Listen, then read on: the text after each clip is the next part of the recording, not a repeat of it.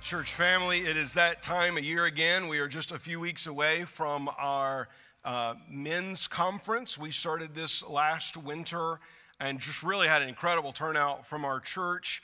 So we're doing it again uh, on February the uh, 24th. It's going to be from 8:30 to noon here at our church. They're going to have breakfast together. Uh, this year, we've invited Hobson Buto, who pastors Poquoson Baptist Church, a dear friend of ours, partner with us through the Pillar Network uh, to come and talk about taking charge of your faith. This is something all of the men in our church need to hear. So I gave this charge uh, last year. Let me just briefly give it again. Wives, do what needs to be done to have your husbands at this conference. Uh, help them make a good choice, encourage them. Uh, I'm not saying, you know, take them to the information desk after this is over and make them sign up, but if that's what you need to do, uh, to get them here on the 24th for that morning. Uh, have them here of this time of encouragement. And wives as i did last summer i'll do the same. I'll say the same things to your husbands uh, as we uh, prepare for our women's conference uh, this coming june. More information about that uh, coming soon. But if you would men of this church i challenge you let's gather together on that on that saturday morning eat breakfast together and be challenged from god's word I invite you now to turn in your copy of God's Word to 1 Corinthians chapter 7. This morning we are going to uh, conclude chapter 7, which has really been an aside as we've been thinking about church matters. Chapter 7 of 1 Corinthians really is familial and marital matters, and this will be the fourth sermon in this chapter before we move really more back into our main theme of church matters in uh, chapter 8. As you find your place, let me just quickly say, because I'm going to be asked like 30 times, don't you just love what we did with the air conditioning in here? Some of you haven't looked up since you've been in here and now you've noticed it. Um, we've had a company in here the last couple of weeks working on our ductwork, doing some cleaning and some sealing. They didn't quite finish this week. Uh, and they've got to come back in here tomorrow and reattach everything. And this was the safest way for them to leave it without stuff falling on you. Okay? So that's why it looks like this. If you're a guest with us, it doesn't normally look like this. It'll be back in order. Now, with that said, so I don't have to answer the question afterwards. If you'll stand with us, uh, I'm going to read 1 Corinthians chapter 7, starting verse 25. We're going to read down through the end of the chapter this morning. This is the word of the Lord. Now, concerning the betrothed, I have no command from the Lord, but I give my judgment as one who by the Lord's mercy is trustworthy. I think that in view of the present distress, it is good for a person to remain as he is. Are you bound to a wife? Do not seek to be free. Are you free from a wife? Do not seek a wife. But if you do marry, you have not sinned, and if a betrothed woman marries, she has not sinned. Yet those who marry will have worldly troubles, and I would spare you that. This is what I mean, brothers. The appointed time has grown very short.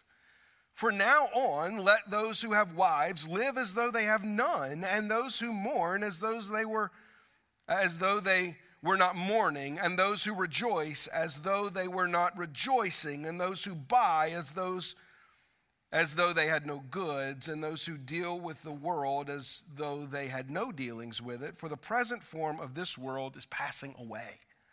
I want you to be free from anxieties. The unmarried man is anxious about the things of the Lord how to please the Lord. But the married man is anxious about worldly things, how to please his wife, and his interests are divided. And the unmarried or betrothed woman is anxious about the things of the Lord, how to be holy in body and spirit. But the man is, uh, but the married woman is anxious about worldly things, how to please her husband. I say this for your own benefit, not to lay any restraint upon you, but to promote good order and to secure your undivided devotion to the Lord. If anyone thinks that he is not behaving properly towards his betrothed, if his passions are strong and and it has to be, let him do as he wishes. Let him marry. It is no sin. But whoever is firmly established in his heart, being under no necessity but having his desires under control and has determined this in his heart to keep her as his betrothed, he will do well. So then, he who marries his betrothed does well, and he who refrains from marriage will do even better. A wife is bound to her husband as long as he lives, But if her husband dies, she is free to marry, free to be married to whom she wishes, only in the Lord. Yet in my judgment, she is happier if she remains as she is, and I think that I too have the Spirit of God. Let's pray together. Father, we thank you this morning for the gathered body of believers here at Nansemond River Baptist Church, for the unity of the faith and the gospel of Jesus Christ that we share together while our backgrounds are not common, our bond of the unity of Christ is common together. Thank you for binding us, this church family, to one another. We pray, God, for our opportunity this morning in your word, addressing a subject that is not often spoken of in church the subject of singleness we recognize that there are many in this room who have never married. There are some in this room whose marriages have ended.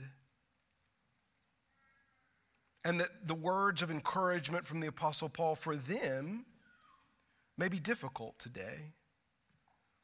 And for the married in the room, the words of the Apostle Paul may seem as if they do not apply to our circumstances.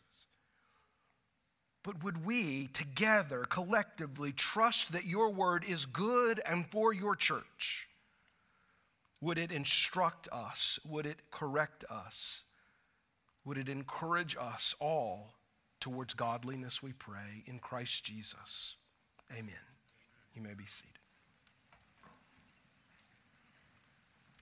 Church family, as I prayed, this is somewhat of a unique uh, sermon in this fourth and final sermon, really kind of dealing with marriage and sexuality, we turn our attention to the primary subject of singleness. Now, Paul addresses multiple groups of people who are under this uh, umbrella of singleness. He's not just talking about young people who find themselves yet married, although they are certainly in view. Through the varying words that Paul uses here, we know, and what he has already addressed early in the chapter, we know that he is thinking of those who have never married, those who are even engaged to be married, and those who have either become divorced or widowed. And that Paul lumps them all into this category, even though he treats them somewhat differently, of singles within the church, the unmarried within the church. And yes, there is certainly a difference between a widow and a widower and a young adult who has never married. But some of the instructions in the scripture for these groups are shared instructions. But all of these instructions are for the church. Let's just think about what we collectively say that we value together. As a church, we have six core beliefs and six corresponding core values. And we have a core belief about the family and about marriage. And the corresponding core value reads like this We value marriage and family. We will work to honor marriages, support families, partner with parents to disciple their children. But there's not a period there. And encourage singles in their commitment to Christ. While this singleness is not a subject that I will often preach on because it is not a subject that often arises in the scriptures, it is a subject that we have even addressed in our own core values because we recognize that as a diverse, multi generational congregation, we will have single people among us. So I did a little bit of studying this week just to see, did a little bit of research we have 351 members of Nansemond River Baptist Church. Now, there are probably more people uh, on campus than that this morning because we have guests and we have children that are with us, but there are 351 people who have covenanted in membership with us. 19 of those people are under the age of 18. So I'm just, let's just set them aside and say it's good they're not married yet. That leaves us 332 adult members, those 18 and over of those 332, to the best that we could determine, this is what is in our record system, 253 of them are married, 53 of them are either single or divorced, and 26 are widows or widowers. meaning about 75% of our congregation is married, and about 25% of our adult congregation is not married. Now, if you add the children, and teenagers into that, it would, it would obviously go up significantly. But of our adult members, we're at about three fourths currently married and about one fourth not married. Now, we compare this to our culture. Marriage is on a rapid decline in the United States. A rapid decline. For instance, one of the things that happens most often in marriage is uh, is childbearing and child rearing. Do you know more children in the United States are being born into single parent homes and raised in single parent homes than they are in two parent homes? That now, for the first time, just a couple of years ago, we crossed this threshold that of American adults, there are more single American adults than there are married. It's about 45% of the American adult population is married. So that, that number used to be somewhere right like at 80%. And over the course of the last three or four generations, really since the sexual revolution of the 1960s, we have seen a steady decline where now, if you're married in America, you are in the minority. So, this subject of singleness for some of us in here who have been married, are married, have been married 10, 20, 30 years, you may think, what, what does this really have to do with me? Well, you are a part of a church that is seeking to make disciples that make disciples of all people. And we say that we're not only going to value marriage and family and honor marriages and support families and partner with parents, but that we're also going to encourage singles in their commitment to Christ. So we all have a shared responsibility to understand God's instructions to single people. And I'm not attempting to be morbid here, but I do I think this is an important point. You may not be married forever. There are wonderful men and women in this church, sitting in here right now, who are widows and widowers who wish, maybe above anything else in, in this world, that their husband or wife would be sitting beside them. And they never expected that the day would come that they would not be. But they now find themselves in this category. And you may too one day. So these are important instructions for our church in how we make disciples and how we either live as single people or may have to at some point in the future. The main idea of today's sermon is that unmarried believers, regardless of why they're unmarried, but unmarried believers should be a vital and vibrant component of any local church. I'm going to preach this sermon in the context of the local church. I'm preaching it to a local church. This is written in the context of Paul writing to a, a local church, and it's, and it's an encouragement of how single people are supposed to live out their calling, as we considered last week. To live out their station in life, whatever, for whatever period of time that is, how they're supposed to do that faithfully as a part of the church. You know, every time I teach Connect class, which once a month, I talk about our core beliefs and core values. I get to this six core beliefs, six core values, and I always talk about children, and I always say, you know, children are a blessing from the Lord. So we treat them like that. We don't treat them like a nuisance. We don't shove them to the side somewhere and say, you know, this is the only place that children can be. If you want your child to be in this room with you, great. We're glad that they're here, that, that, that children are, are a blessing. You know, sometimes singles feel the same way in a church. Sometimes they'll feel like a church is just wanting to shove them aside, that they're, they're wanting to push them over to the edge, and, and, and that we, we elevate marriage to the point where single people feel like they're not really living up to their potential in the Christian life and their sanctification in the Christian life, and as if they're doing something wrong because they're not married. Well, let me just say, if you've ever felt that way at Nansemond River, I, I, sincerely apologize. It would never be our goal to make you feel that way. We desire for all believers, married and unmarried, to have a vital and vibrant role here in our church. You matter.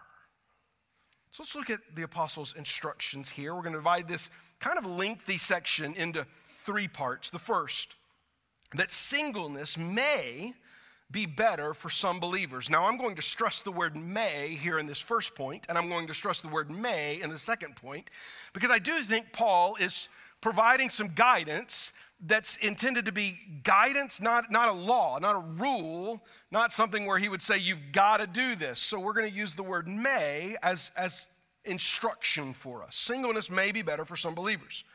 Let's look at these first few verses together. Now, concerning the betrothed, just stop there for a minute. So, doesn't betrothed, uh, your Bibles may say virgin, doesn't this, isn't this talking about a specific class of people? Well, uh, New Testament scholars, little divided, and I'll be honest, I'd studied all week. I can't, I don't have a place where I'm landing and saying, here as I know what Paul was talking about, other than when we take the full thing into account, he's talking about single people. It's, it's possible that he's talking about engaged people, but their engagement in first century Rome and that culture is very different than our understanding of it. So, what we don't want to do is superimpose our understanding of what does it mean to be betrothed or engaged upon the text. So, let's just read this as if he's writing to people who are not married. I have no command from the Lord, but I give my judgment as one by whom the Lord's mercy is trustworthy. So, as we saw two weeks ago, Paul is going to say that Jesus didn't address this topic. Jesus didn't address the topic of Uh, of a Christian spouse being abandoned by their unchristian spouse. So Paul addresses it. And obviously, the church has written to Paul and asked about, about unmarried people what should they do, maybe specifically engaged people, what should they do? And Paul says, Jesus didn't talk about it, but I'm going to give you some guidance. He says, I think that in view of the present distress, it is good for a person to remain as he is. Let's just stop at verse 26. And there's just lots and lots of questions in, in the exposition of this passage. I'm, I'm going to just be honest with you.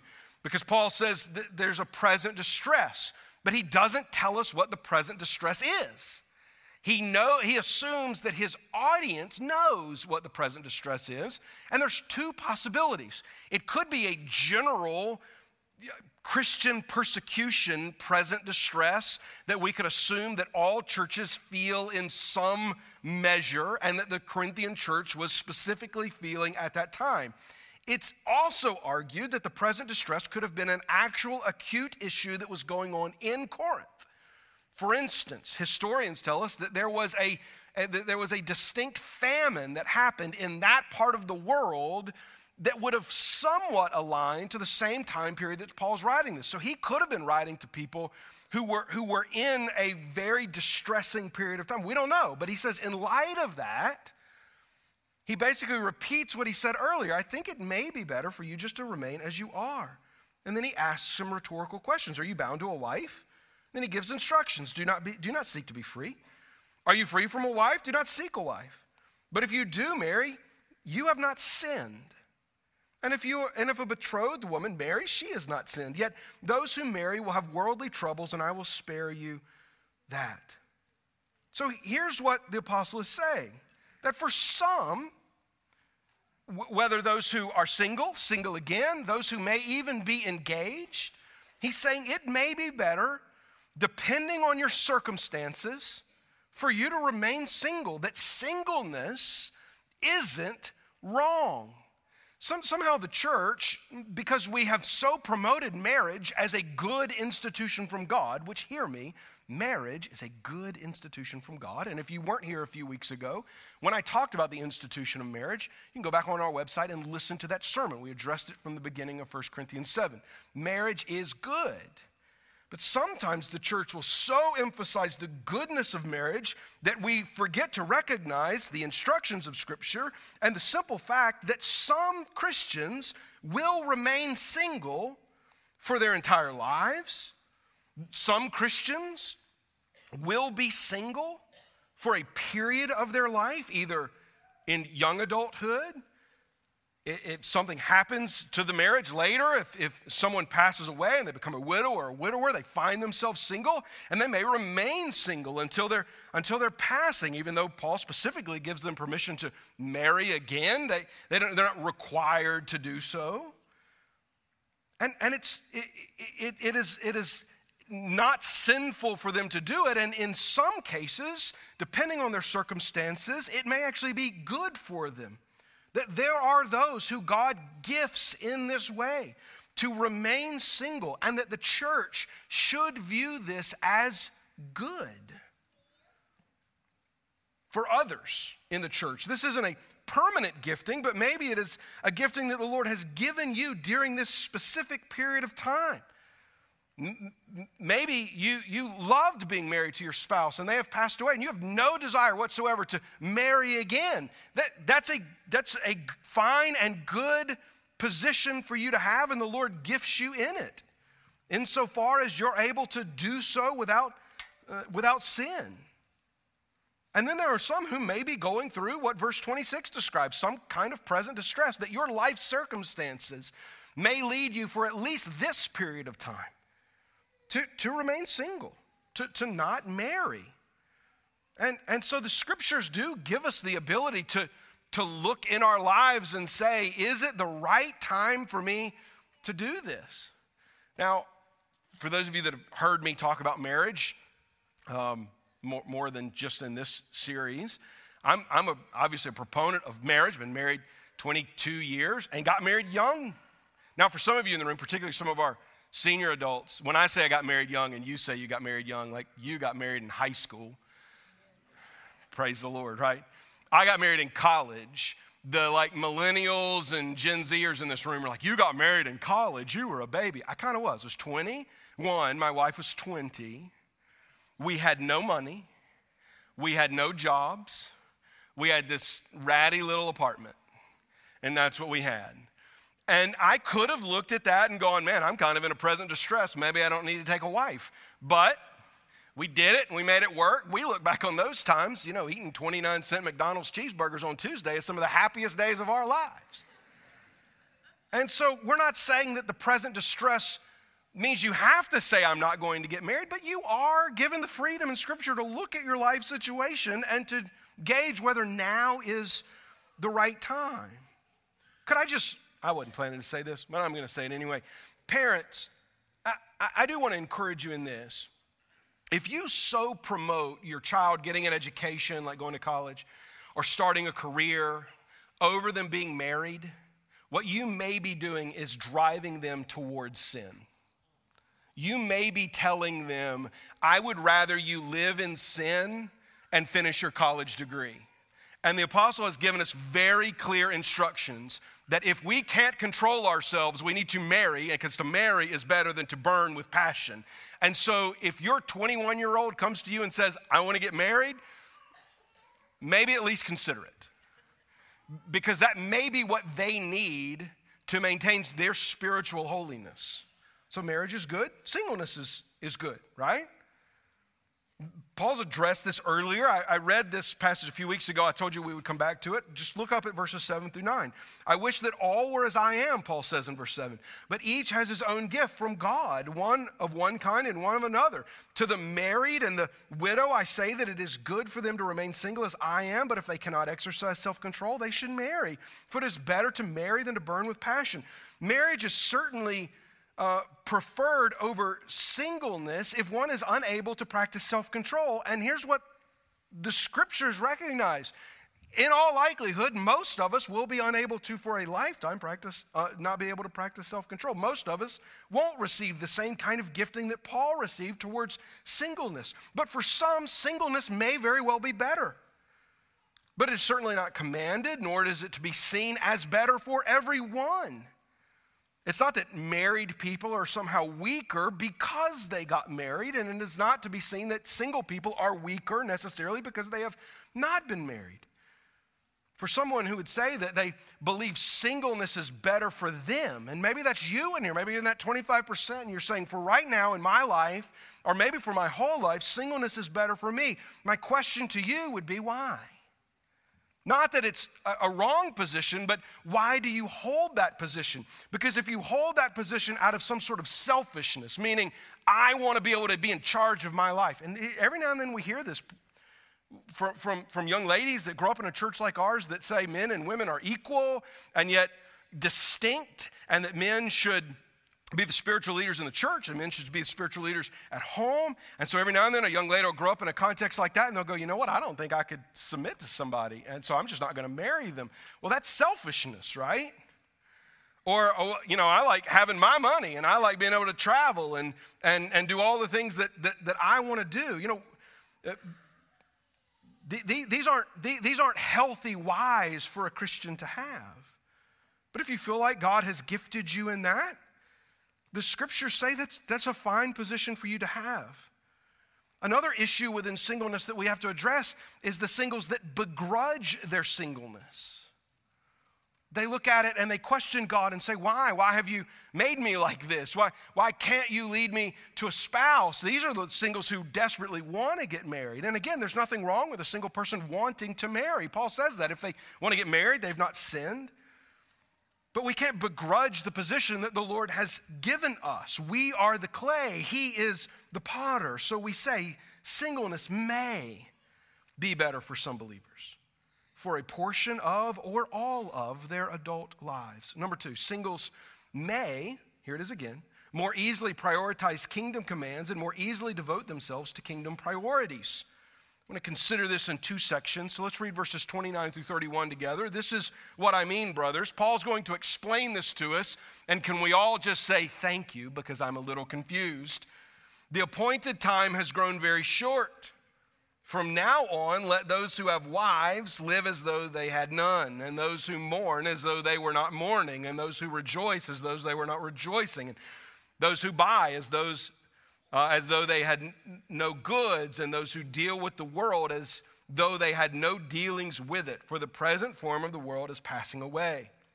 So, Paul says both marriage and singleness must be viewed in light of eschatological importance, meaning we have to have the coming kingdom in mind when we're viewing things like marriage, singleness, families.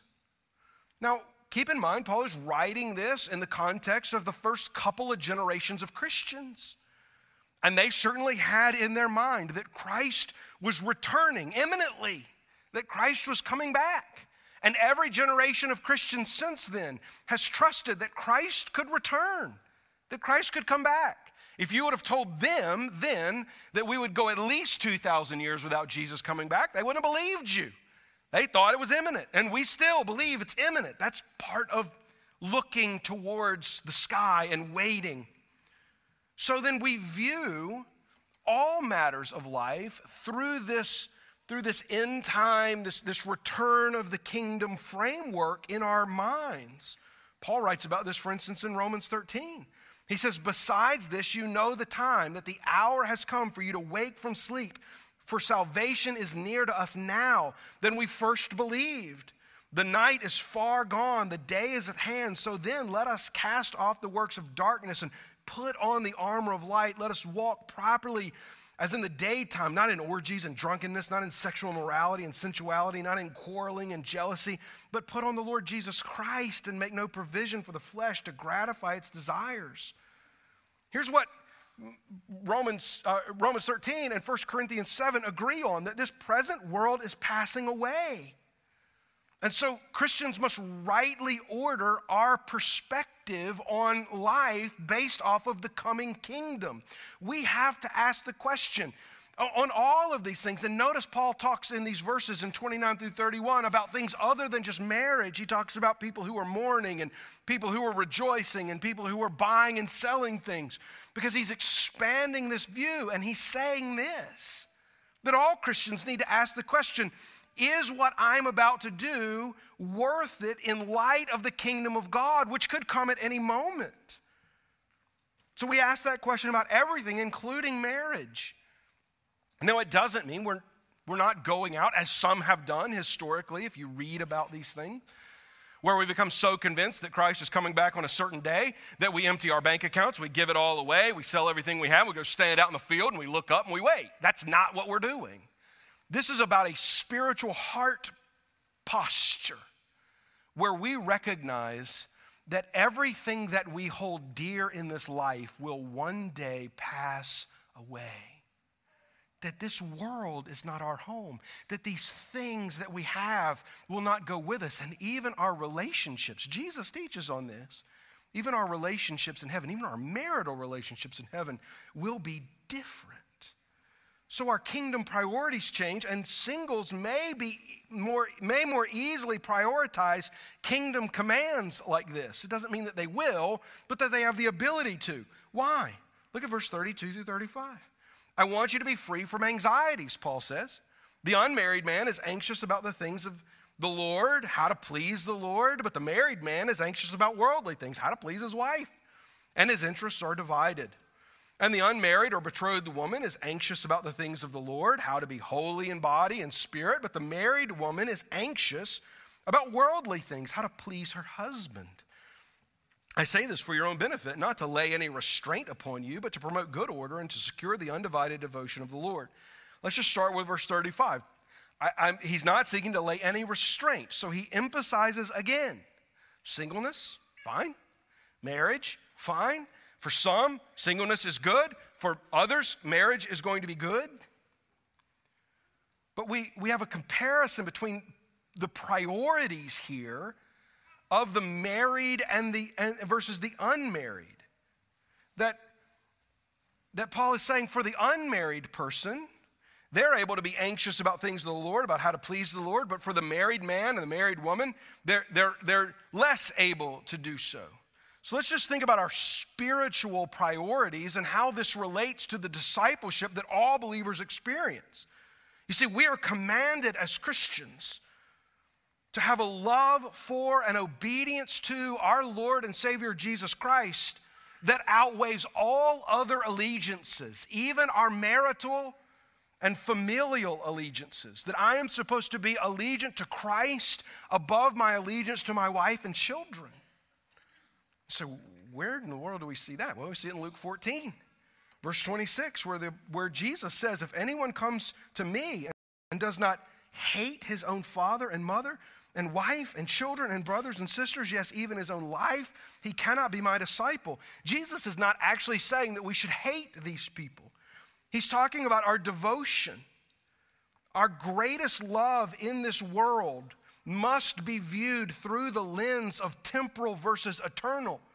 And our eternal love for Christ must outweigh our temporal love for things in this world, even our spouse and our children. And so, from a level of spiritual commitment, those who are married are going to struggle to do this in principle more than those who are single. Because Paul says single people aren't having to worry about the commitment to their spouse because they don't have one. And so their commitment to, the, their commitment to their spouse doesn't stand the chance of getting in the way of their commitment to the Lord. There's also a practical consideration that we must see here as it relates to obedience in Christian life which obedience is really just how we live out these spiritual priorities that we've made just kind of in real time. If we go back to verse 28, which we considered in that previous section at the end, Paul says, Yet those who marry will have worldly troubles, and I will spare you of that. Then in verses 33 and 34, he says that husbands are going to have anxiety about their wife, wives are going to have anxiety about their husbands. So, marriage, Paul argues, can, can replace being anxious about things of the Lord with being anxious about how to please one's spouse. So I'm going to just say what Paul's saying marriage brings trouble and anxiety. I'm really grateful, men, that you were wise enough not to say amen right there. It would have been cold cereal and toast all week long. You did good. I'm proud of you. But this is what the scriptures say.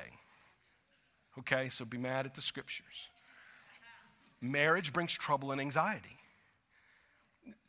Spouse equals trouble.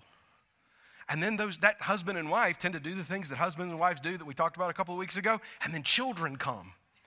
And, and children bring trouble and so now you, you're, you're a husband and a father, or you're a wife and a mother, and you got all kind of just trouble. You're just surrounded by trouble. Just everywhere you look, there's, there's trouble. Let's just think about it like this. If somebody in this room were to stand up and yell fire, okay? Single people would be like, oh, there's the exit. I got to worry about these people sitting on this front row, right? Because they're my responsibility. Some of y'all got lots of children. Y'all are doomed, right? I mean, how are you going to get them all out the door? Sorry. I, I mean, this is just a practical example of how the, just the natural course of being married and having a family can do exactly what Paul says it can do. But I want to address something. He says the unmarried man and woman in verses 32 and 34 are anxious about the things of the Lord. And I'm going to be honest with you. I, I read that. I, I mean, I've read this passage I, how many times this week, but I sat down Monday. I started my prep on Monday, and I sat down and I read that on Monday. And my first response to reading those two verses was, Really? Paul, how many young, unmarried people do you know? Because I know some. And, and so, young, unmarried people in the room, is this really your posture? Are you really anxious about things of the Lord? Because you have the freedom to be. Paul says, by not being married, you have, you have the freedom to be anxious of the things of the Lord and seek more easily to, to, to fulfill the, th- fulfill the commands of the Lord and prioritize the things of the Lord. This is why we're saying that singles may more easily prioritize kingdom commands and more easily devote themselves to kingdom priorities. They may be able to do it. They have the freedom to do it. Doesn't mean they will do it. It's not automatic. And if their desires to be married, their desires to have a family, their desires for sexual gratification, if these desires were to stand in the way of those things, Paul says, get married. If the Lord provides an opportunity for you to get married and, and those you're unable to rightly structure your priority, get married. It's fine for you to do so and even good for some, while for others, it will be good for them to, for a period of time or for their whole lives, to remain married, uh, unmarried. Number three, singleness, like marriage, is neither sinful nor sanctifying in and of itself. I, I, really think this is crucial to our understanding. I have really dabbled in this the entire sermon. I dealt with it a couple of weeks ago, but I just really want to stress this because in the in the life, kind of in the in the uh, life of Christianity that we know, in modern evangelical, conservative, complementarian Christianity, we have so exalted marriage that, that again, sometimes we feel like we're shuffling singles to the side. And we should see neither of those as sanctifying nor sinful in and of themselves. That is really the posture of the heart and the, and the priorities that one sets for themselves within the kingdom of God that determines whether their singleness and the way they view it is sinful or if their marriage and the way they view it is sinful. Let's consider these last verses together. If anyone thinks that he is not behaving properly towards his betrothed, if his passions are strong and has to be, let him do as he wishes. Let them marry. It is no sin. But whoever is firmly established in his heart, being under no necessary uh, necessity, but having his desires under control, and is determined that this in his heart to keep her as his betrothed, he will do well. So then, he who marries his betrothed does well, and he who refrains from marriage will do even better. A wife is bound to her husband as long as he lives, but if her husband dies, she is free to be married to whom she wishes only in the Lord. Yet, my judgment, she is happier if she remains as she is, and I think that too, I have the Spirit of God. In summation, here's what Paul says marriage can be good, singleness can be good. He even says singleness can be better if our priorities are right. Both can be sanctifying, both can be sinful. You say, how is marriage sinful? Well, marriage can be sinful for the single person if they're idolizing marriage, begrudging their singleness. Marriage can be sinful for the married couple who idolize their marriage. They, they exalt their marriage, their relationship with their spouse, that it becomes who they are and it becomes an idol to them. Well, marriage can be sinful for those who enter, within, enter into marriage vows flippantly Marriage can be sinful because you marry the wrong person, knowingly marry the wrong person. Paul's already addressed those who, who, were, who were married to a lost person as a lost person, converted, and are still married to a lost person. We addressed that a couple of weeks ago. But here he says, if her husband dies, this is generally applied to all single people. Single people are free to be married to whom they wish, only in the Lord. So, single people, Your dating pool is much smaller than that of unmarried people. And you need to understand this. We need to view this, I mean this, as a church discipline issue. And when I say church discipline issue, I mean this is something that we need to encourage and correct one another in personally, and if necessary, even corporately. And that is single members of this church need to be held to Scripture that if they get married, they need to marry a believer. Because the instruction in Scripture is for them to marry a believer. And by the way, I could pair you with people in our church who are married to unbelievers, and they could tell you of the trouble, even though they have remained committed to those marriages. And thank God for that. They follow the instructions of Scripture for them. But we need to rightly order our priorities and rightly order the way we think about marriage following the instruction that we had already seen in verse 17 of 1 Corinthians 7 only let each person lead the life that the Lord has assigned to him and to which God has called him. This is my rule in all the churches. So Paul has said, you need to be, you need, you need to be confident in the Lord in the, in the position that he has given you, whether that is single for a period, single for your life, widowed, whatever it is, you need to understand that that is what God has for you, at least in this moment. And your identity is not in your singleness. Your identity is not in your marriage. Your identity is not in your former marriage. Your identity is not in your family or your, you being a parent. Your identity as a Christian needs to be firmly fixed in Christ. You see, church, this isn't just good advice about how we should think about being single and how we should maybe get married one day. This is, this is gospel edification in our lives. That you're not defined by the person who may or may not be sitting next to you in this room.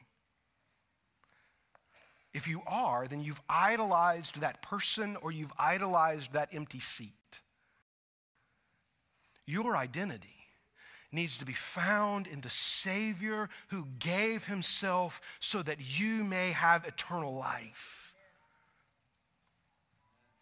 That's, this, is, this is who the Christian is. This is the gospel of Jesus Christ, that he alone saves us. Getting married won't save you, staying single won't save you. Christ alone can save you. So what? Single believers, single believers should leverage their singleness for the kingdom, and the church should regularly encourage them in their commitment to Christ.